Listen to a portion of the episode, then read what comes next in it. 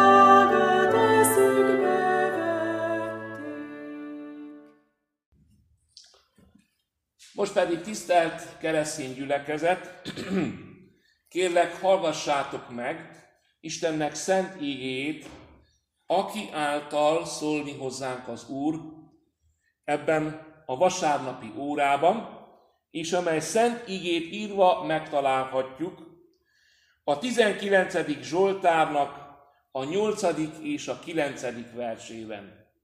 Hogy a megnevezett szentírási helyen Zsoltárok könyve 19. része, 19. Zsoltárnak 8. és 9. versében miképpen van megírva Istennek szent ígéje, felolvasom. Kérlek azért titeket, hogy hallgassátok meg figyelemmel, keresztényekhez illő, alázatos lelkülettel.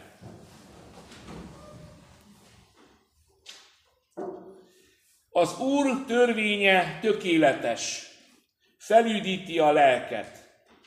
Az Úr intőszava határozott, bölcsé teszi az együgyűt. Az Úr rendelkezései helyesek, megörvendeztetik a szívet. Az Úr parancsolata világos, ragyogóvá teszi a szemet. Az Úr rendelkezései helyesek, megörvendeztetik a szívet. Az Úr parancsolata világos, ragyogóvá teszi a szemet. Eddig tart Istennek felolvasott szent ígéje.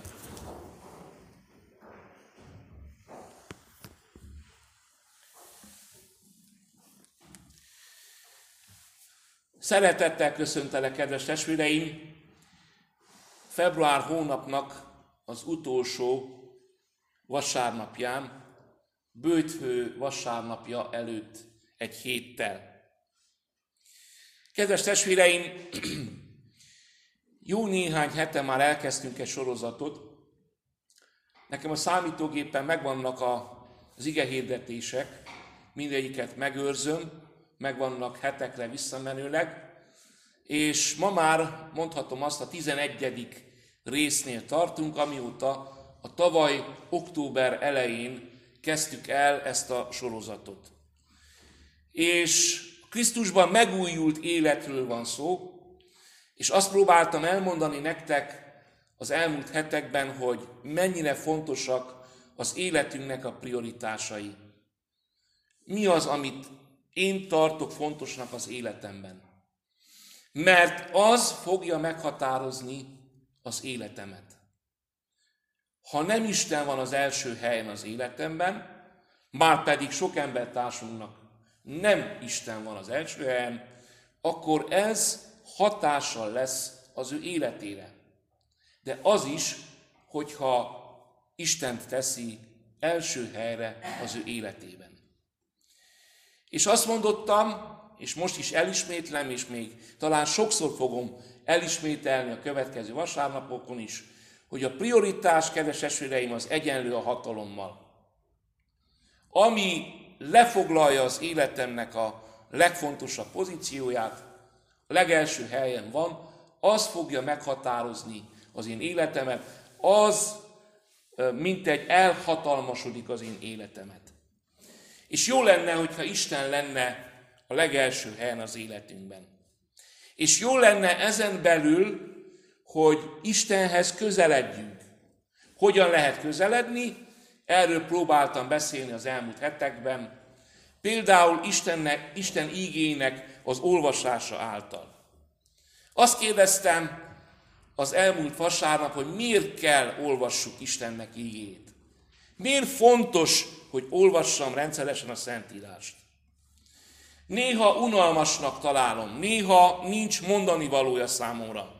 Néha úgymond irreleváns, tehát nem mond semmit az én élethelyzetemre nézve Istenek igéje.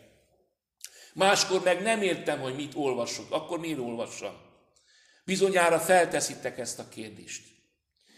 És próbáltam már az elmúlt vasárnap válaszolni erre a kérdésre, azért, drága testvéreim, azért kell Istennek ígét olvasni, elsősorban, mert ez egy egészséges magatartás. Egy egészséges szokás így cselekedni, mert az az ige, amit aznap elolvasok, hogy csak egy verset olvasok el, vagy egy nagyobb részt olvasok el, vagy több részecskét olvasok el, az meghatározza az én életemet.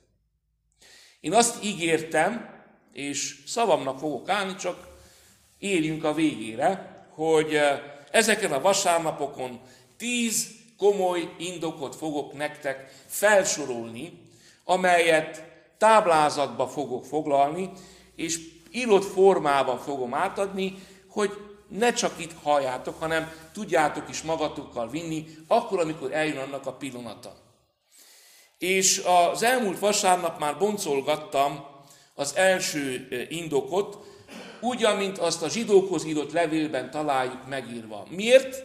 Mert ott azt olvassuk, mert Istennek, tehát ezért kell olvassuk ez az első indok, mert Istennek ígéje élő és ható. Kedves esvéreim, ez a könyv nem egy halott könyv. Ez a könyv, aki kezdi olvasni, és mondtam, aki nem csak az értelmével, hanem a szívével közeledik ehhez a könyvhöz, az megtapasztalja azt, amit mond a zsidókhoz írott levél, hogy Istennek ígéje élő és ható. És azt mondja a, a zsidókhoz írott levél szerzője, nem csak, hogy élő és ható, hanem élesebb minden kétélű kardnál, mélyre hatol. Élesebb minden kétélű kardnál, mélyre hatol, az elme és a lélek, az ízületek és a velőknek a szétválásáig, tehát mintegy, hogyha biológiailag akarnám megfogalmazni, lemegy a szervezetünknek a legmélyére, és megítéli a szívnek a gondolatait és a szándékait. És azt mondja továbbá a szerző, hogy nincs olyan teremtmény, amely rejtve volna előtte. Sőt, mindenki mezítelen és fedetlen az ő szeme előtt, Istennek a szeme előtt. Neki kell majd számot adnunk. Drága testvéreim, ez volt az első indok, hogy Istennek ígéje élő és ható. És aki kezdi olvasni, az megtapasztalhatja ennek igazságát, hogy elkezd beszélni neked, elkezd el érezni olyan dolgokat, olyan érzések törnek fel benned, amelyeket egyébként nem fogsz érezni más könyveknek az olvasása közben. Valami megmozdul benned, érzed azt, drága testvérem, hogy neked szólt az az ige. Egyébként ugyanez van, nagyon-nagyon érdekes és csodálatos, és én ezért hálát adok Istennek. Ti magatok is tudjátok, ezt én magam is érzem, hogy a lelki pásztor is, akárkiről legyen szó, őszintén megmondom, nem mindig áll a helyzetnek a magaslatán. Nem mindig ugyanolyan felkészült. Bár rendszeresen készülök, vagy készülnek a kollégák is az ige hirdetésre. Én hiszem azt. Ki többet, ki kevesebbet. De bizonyára megtapasztaltátok azt, hogy a mondott ige is, a prédikáció is tulajdonképpen pontosan ugyanazt csinálja, amit csinál, amit, amit mond a zsidókhoz írott levél. Tehát, hogy élő is ható. Én voltam úgy, kedves esvéreim, hogy eh, Isten tisztelet után, nem itt ebben a gyülekezetben, még a szolgálatomnak az elején eh, egy Isten tiszteleten helységet nem mondok, ahol megszólított az illető egyháztag, és azt kérdezte tőlem, pedig mindenkinek beszéltem, és azt kérdezte tőlem, hogy Isten tisztelet után, hogy uh, megsértődve, hogy miért szólítottam meg őt a, a, az ige hirdetés keretein belül, mondom. Én önt megszólítottam. Istennek ígéje szólította meg önt, nem én.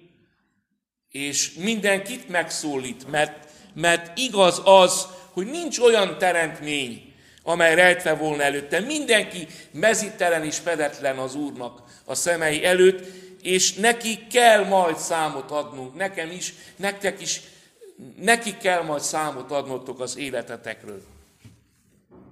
És a második indok, tehát az első, hogy élő és ható, a második indok fog következni a 19. Zsoltárnak a verseiből. Készítettem egy táblázatot a tegnap este, én tudom, most innen a szószék messze van és nem látszik, de meg fogjátok kapni írásban is ezt a táblázatot. Annyit tudnék mondani, látszik itten, hogy ez a, a mai alapigénk, röviden felvázolva, és látszik erről tulajdonképpen, hogy micsoda a Szentírás. Három oszlopa van. Hogyan nevezhetjük a Szentírást még? És itt a 19. Zsoltárnak a 8. és a 9. verse leírja. És azt mondja, a Szentírás nevezhetjük úgy, hogy Úr törvénye, az Úr intő szava, az Úr rendelkezései, az Úr parancsolata. Így nevezhetjük Istennek ígét, a Szentírást. Milyen jellemzői vannak a Szentírásnak, Isten ígének? Meg fogjátok kapni írásban is ezt, kedves esvéreim, és fogtok majd emlékezni rá. Azt mondja, milyen jellemzői vannak? Tökéletes, határozott, helyes és világos. És milyen hatással van a Szentírás azokra, akik olvassák Istennek ígét az emberre, nagy betűkkel írtam ki, felüdíti a lelket. Isten igéje mondja, nem én felüdíti a lelket, bölcsé teszi az értelmet. Azt mondja az igaz együgyű, tehát az együgyűnek az értelmét, mindannyiunknak az értelmét. Megörvendezteti a szívet, és ragyogóvá teszi a szemet. Tehát megfigyelhetjük, kedves esvéreim, hogy négy uh, uh, hasonló szóval találkozunk, négy szó mondja el, hogy milyen mit jelent Istennek ígéje, még hogyan nevezhetjük. Törvény, intőszó, rendelkezés, parancsolat, milyen ez, tökéletes, határozott, helyes és világos, és milyen hatása van a Szentírás olvasásának a te lelkedre, a te életedre nézve. És ma ezt szeretném, hogy ezt az ígét bontsuk ki, a, a múlt vasárnap nem tudtam kibontani, csak a, az elejéhez érkeztem el, és vegyük sorra ezeket a verseket. Tehát azt mondja, az Úr törvénye tökéletes, felüdíti a lelket. És onnan kezdeném, kedves esélye, hogy megkérdezlek titeket, nem várok választ, de szimbolikusan felteszem a kérdést, mert meg is van a válaszom, hogy mi a törvény, kedves esvéreim. Hogyan fogalmaznád meg a törvénynek a meghatározását? kerestem hozzá egy meghatározást, amely kifejezi azt, hogy micsoda a törvény. És azt mondja, hogy bármilyen olyan kijelentés, rendelkezés, szabály, amely az egyén magatartására nézve feltétlenül kötelező, irányító érvénye van, mert azt egy közösség észszerűnek vagy szokás alapján kialakultnak tekinti. És a társadalmunkban is, ugye, bezártam az idézetet, a társadalmunkban is vannak törvények, amelyek ránk nézve is érvényesek. Van alkotmány. Az most zárójelbe teszem, hogy mennyire tartják be, vagy mennyire nem tartják be ezeket a törvényeket, ez most nem mennék bele, mert ez emberfüggő, és, és hogyha nem tartják be, akkor semmit nem tartanak be. Tehát van alkotmányunk, ugye, van civil kód, és van büntető kód. Ha olyan tettet követel az ember, amelyik ember életet károsíthat, akkor, akkor szoktak beszélni, románul is megvan, kód civil, kód penál. És ezekről beszélnek is, és ennek alapján ítélik meg és ítélik el az embert. Ha nem károsítja embernek az életét valamiféleképpen, hanem csak esetleg kisebb anyagi kárt okoz, akkor a civil kód szerint szoktak ítélkezni. De nagyobb kárnál is, anyagi kárnál is, én úgy tudom, hogy van, tehát bűnügyi kód alapján is ítélhetnek meg. Tehát ezeknek is, ezeknek a, a, a törvényes rendelkezéseknek hatása van az előbbi megfogalmazás szerint az ember életére nézve, az egyén magatartására. És ezek az életünkre nézve feltétlenül kötelező, irányító érvényük van, és ezeknek a törvényeknek az áthágása, kikerülése nem kétséges, hogy büntetést vonhat maga után. Oké, okay, tovább megyek.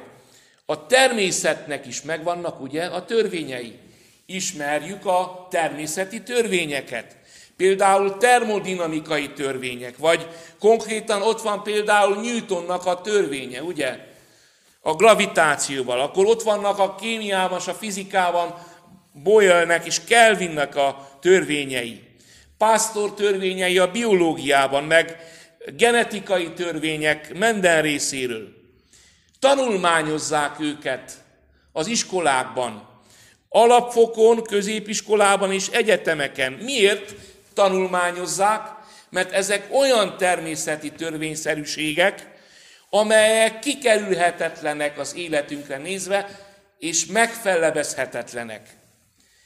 És ott vannak, drága testvéreim, az erkölcsi törvények, amelyeket Isten adott nekünk. Ezek közül a legfontosabb, így ismerjük, bár nem a leghelyesebb a megfogalmazása, ezt már mondottam, mert nem tíz parancsolat, Isten parancsolatnak is lehetne nevezni, de Isten inkább óva int minket. Tíz törvény, amelyet Isten megadott nekünk, és amelyről beszéltem az elmúlt hetekben, hogy aki nem tartja be a legelső törvényét, hogy ne legyenek néked idegen Isteneid én előttem, az nem fogja betartani a többit sem. Tehát ott vannak az erkölcsi törvények, amelyeket Isten azért alkotott, azért adta nekünk ezt az úgynevezett tíz parancsolatokat, hogy ezek által megvédje az embereket. És Jézus összefoglalja a tíz parancsolatot, azt mondja, hogy úgy foglalható össze, mert, mert egyébként erről van szó, és a kátésok tanulják, hogy két tábláról beszélünk, a két tábláról van a, a, a, a tíz parancsolat osztva. Az egyikben arról tanulunk, hogy mit jelent Istent tisztelni, a másodikban pedig az embernek a tisztelete. És Jézus ezt összefoglal, és azt mondja, hogy a tíz parancsolatnak az a lényege, hogy szeresd az Urat, a te Istenedet, teljes szívedből, teljes lelkedből, teljes elmédből. Ez az első és nagy parancsolat, ő össze tömöríti, a második pedig Szeresd fele barátodat, mint önmagadat. És azt mondja, e két parancsolattól függ az egész törvény és a proféták. Nos, drága testvéreim, ott vannak ezek az elkölcsi törvények, amelyeket Isten, mondom, azért alkotott, hogy megvédje az embereket, a te védelmedre vannak ezek, de tulajdonképpen valljuk be őszintén, hogy maga a mindenható Isten áll nem csak az erkölcsi törvények mögött, hanem a természeti törvények mögött is, hiszen ezen természeti törvények, amelyeket ezek az emberek, akiket említettem, felfedeztek, ezek is Isten által alkotott törvényszerűségek, csak mi nem tudtunk róluk, nem volt direkt kinyilatkoztatás, hanem megengedte bizonyos brilliáns elméknek, hogy ezeket felfedezzék. És úgy gondolod esetleg, kedves testvérem, hogy ezen természeti törvényszerűségek, ez a tökéletesen megalkotott világ, amelyet az ember egyébként tönkretesz, ez evolúciónak a, a, a, a törvénye által jött létre? Egy bizonyos evolúció folytán jött létre? Nem, kedves esvéreim, mindezek Istennek akarata által megteremtett, megalkotott természeti törvények. És itt az ígében nem a természeti törvényekről van szó, hanem Istennek ígéről, az Úrnak a törvényéről. És azt mondja Istennek ígéje, hogy az Úrnak a törvénye tökéletes. Azért tökéletes, mert Istent sokszor tapasztaltuk meg, vagy meg fogjuk tapasztalni, Isten csalhatatlan. Isten nem lehet becsapni. Az ember önmagát csapja be, amikor nem tartja tiszteletben Istennek a törvényt, amikor nem tartja tiszteletben a tíz parancsot, amikor nem tartja tiszteletben embertársát, önmagát csapja be, amikor nem tartja tiszteletben a természetet, önmagát csapja be, önmagát rövidíti meg, minden embertársunk, aki elhanyagolja Isten dicsőítését, önmagát csapja be, drága testvéreim. Sokan vannak, akik önmagukat rövidítik meg vasárnapról vasárnapra. Mert az Úr törvénye ezért tökéletes, hogy úgy van megteremtve, hogy a te életedet kiteljesítse, megáldja. Ezért kell a te, neked a prioritásod legyen Isten a legelső.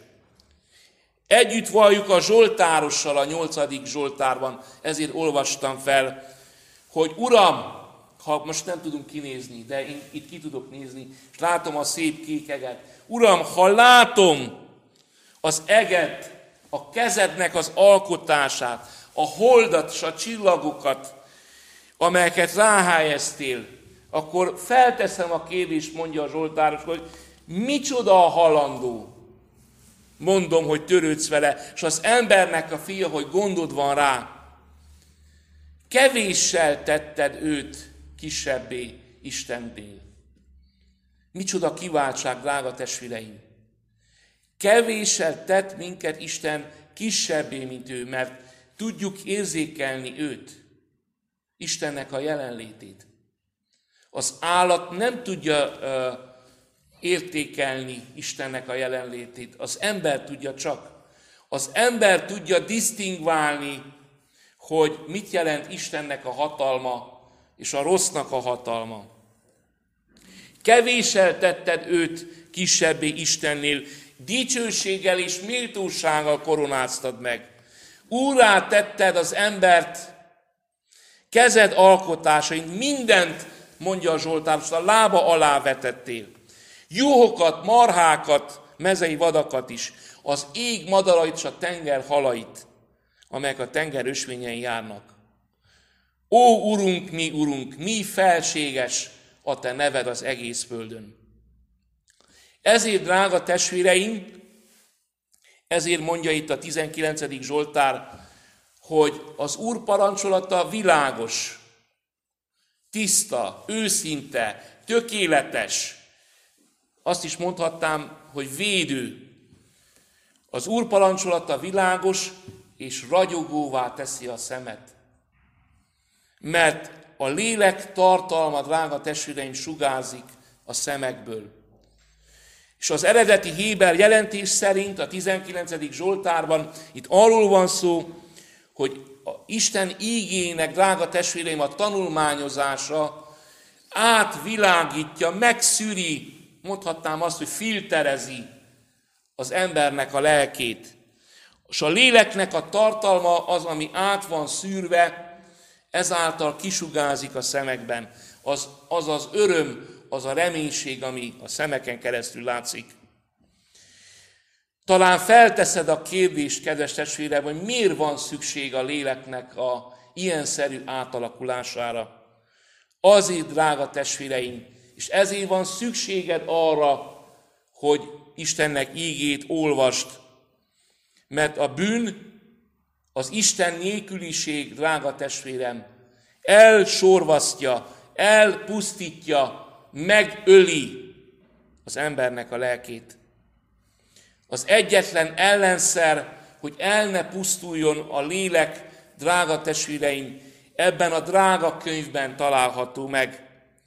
Az egyetlen ellenszer itt található ebben a könyvben, mert maga Istennek ígéje.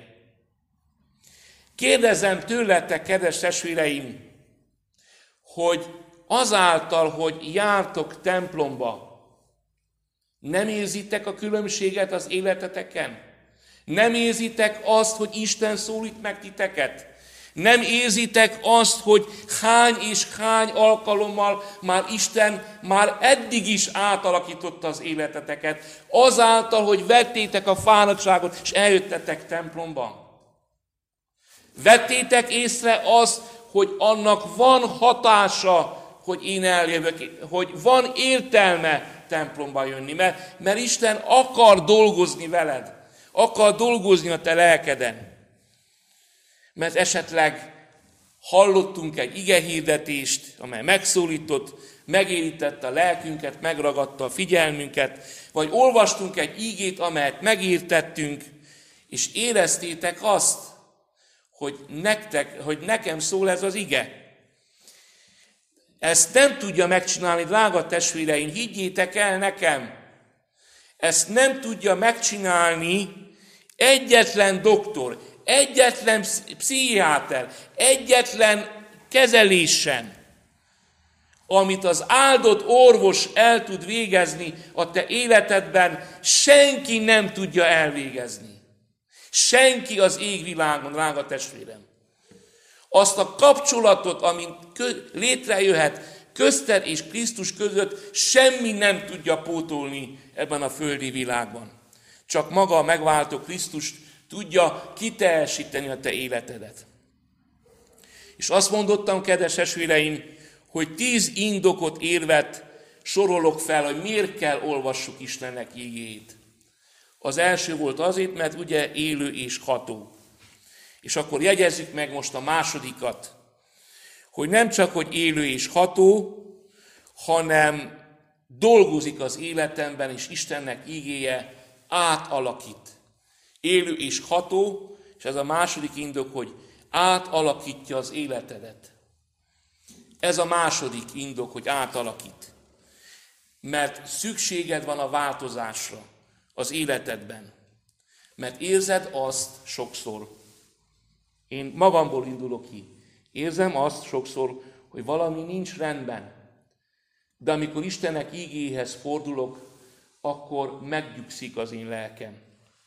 Mert Istennek országát keressétek először, és minden más megadatik néktek. Ezért kell olvassad Istennek ígét.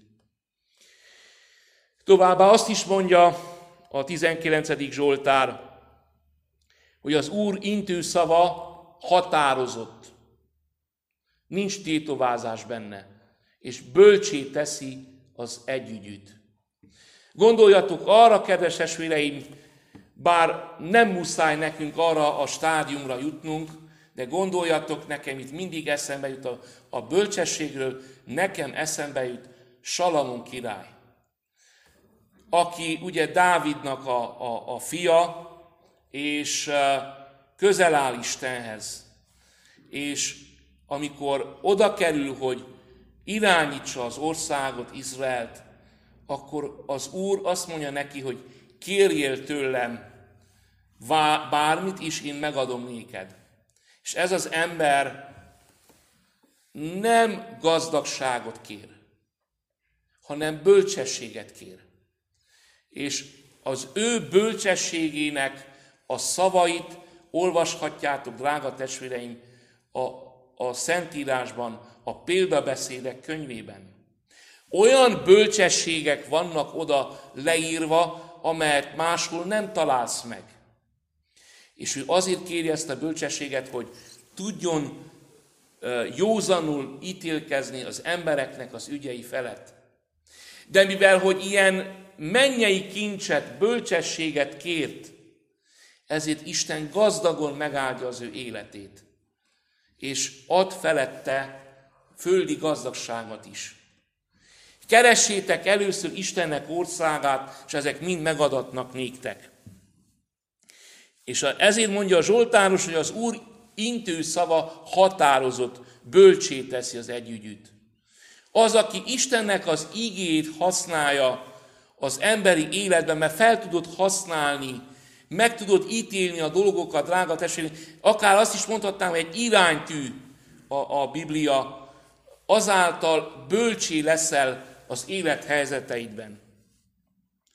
A Szentírás, drága testvéreim, nem más, nem tudom, ha hallottátok ezt a megfogalmazást, mint Istennek írott vallomása magáról, a mindenható Istenről. Ma, amikor annyiféle vallási irodalom található, olvasható, megvásárolható az internet, így, így ontja nekünk a vallásos irodalmat, mindenhez hozzá lehet férni, akkor jegyezétek meg ezt a kijelentést tőlem, hogy a Szentírás az nem más, kedves esvéreim, mint Istennek írott vallomása magáról, önmagáról, a mindenható Istenről. És ismétlem, talán azt mondjátok most nekem, de hát annyi könyvről jelentik ki azt, hogy, hogy Istennek írott vallomás, hogy a Szent. A Koránról is azt mondják, a Morbon könyvéről is azt mondják, akkor talán azt kérdezitek tőletem, hogy én hogy lehetek ilyen exkluzivista, és azt mondom, hogy csak is Istennek ígéje ilyen, hogy önmagának a vallomása, Istennek a vallomása önmagáról, írott vallomása. Miért mondom ezt, drága testvéreim, és ezzel a gondolattal zárom a mai ige hirdetésemet. Egyszerű a válasz. Nézzétek meg ezeknek a könyveknek az eredetét. Mindegyikről nagyon sok ilyen vallásos könyvnél azt írja az eredetében, hogy angyalok írták. Így vallanak az emberek erről. A Mormon könyvénél is azt mondja, hogy angyalok írták, a Koránnál is azt írja, hogy angyalok írták. De én kérdezlek titeket, mit mond a Biblia, figyelem, az angyalokkal való kommunikációról. És én azt mondom nektek, hogy erre is van válasz, mert Isten tiltja az angyalokkal való kommunikációt. Nem azt jelenti, hogy Isten nem használja fel az angyalokat, mert számtalan példát találunk a Bibliában, hogy Isten elküldi angyalait, de nem az emberek keresték meg az angyalokat, hanem Isten küldte őket, és a kettő között óriási különbség van. Mert hogyha megnézzük a János apostolnak a jelenésekről írott könyvének az utolsó fejezetét, a 22. fejezetből hozok nektek egy idézetet. Így olvassuk ott, hogy én János, mondja János apostol Patmos szigetén, hallottam és láttam ezeket. És amikor hallottam és láttam, leborultam az angyalnak a lába előtt, hogy imádjam őt, aki megmutatta nekem ezeket. De így szólt hozzám az angyal. Vigyázz, ne tedd ezt, mert szolgatásad vagyok neked. És testvéreidnek, a profétáknak, és azoknak, akik megtartják a könyv igéit, mondom, Istent imádd, mert az angyal is, drága testvéreim, Istennek a teremtménye. És az nem azt jelenti, hogy Isten behelyettesítem, és az angyal kell imádjam. Ennél fogva, amikor egyesek azt mondják, hogy angyal jelentette ki nekik azokat a könyveket, akkor nyilvánvaló az, hogy ott valami nincs rendben. Az egy falcs információ. Nos, kedves testvéreim, az angyalokról való, az angyalokkal való kommunikációról érdemes-e külön igehirdetéssel foglalkozni, mert legalábbis egy részében, mert Isten, mivel hogy az ő teremtett lényei megtiltja nekünk határozottan, kapcsolatba lépjük velük, és megtiltja azt is, tehát vigyázat, hogyha akik angyalokat kerestek, megtiltja nekünk, hogy keressük őket, mert egyedül csak az Urat, a te Istenedet imádd, és néki szolgáld. Drága testvéreim, és ha az Úr éltet az ő drága szent kegyelméből, akkor folytatjuk innen a következő vasárnap, az angyalokkal való kommunikációról fogok szólni, mert egyedül csak Istennek írott ígéje, ahol Isten keresi meg az embereket, és mondja el az ő dolgait.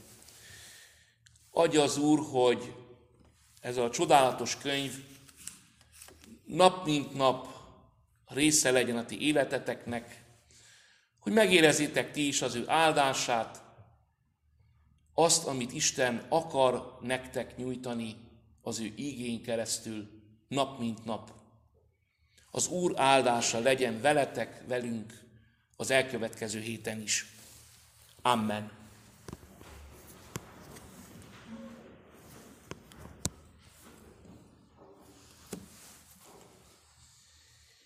Szerető mennyei édesatyánk, köszönjük neked, hogy újra és újra kijelented magad. Megvalljuk őszintén te előtted, hogy annyiszor bukdácsolunk a mi földi életünkben. Nincs időnk, szégyenkezve valljuk be előtted, és mondjuk azt, hogy nincs időnk igét olvasni. Azt mondjuk, hogy nem értjük a te szavadat, hogy sokszor nem szólsz hozzánk, nem válaszolsz imádságainkra.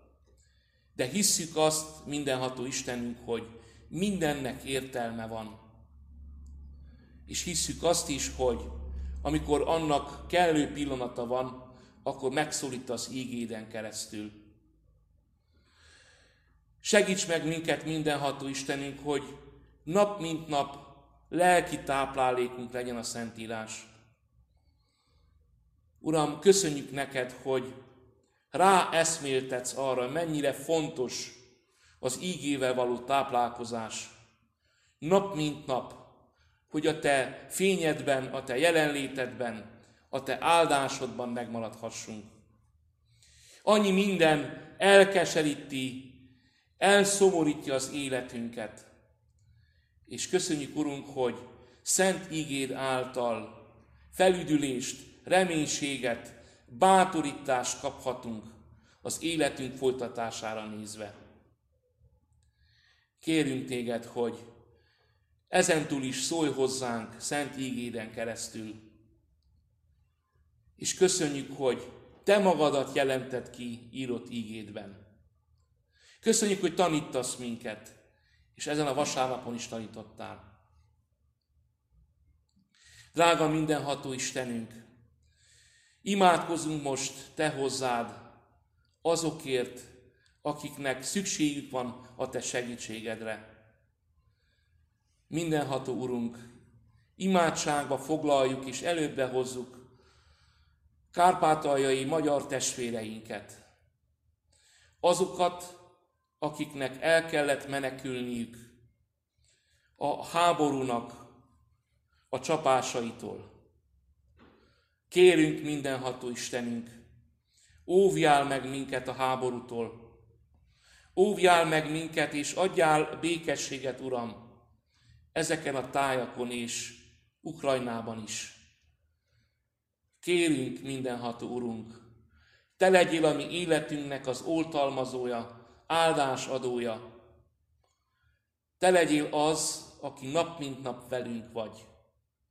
Hisszük és valljuk, és tudjuk, hogy nap mint nap velünk vagy.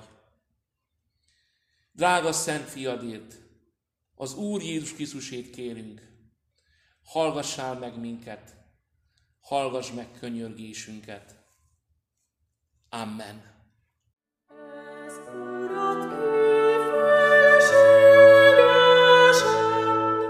Share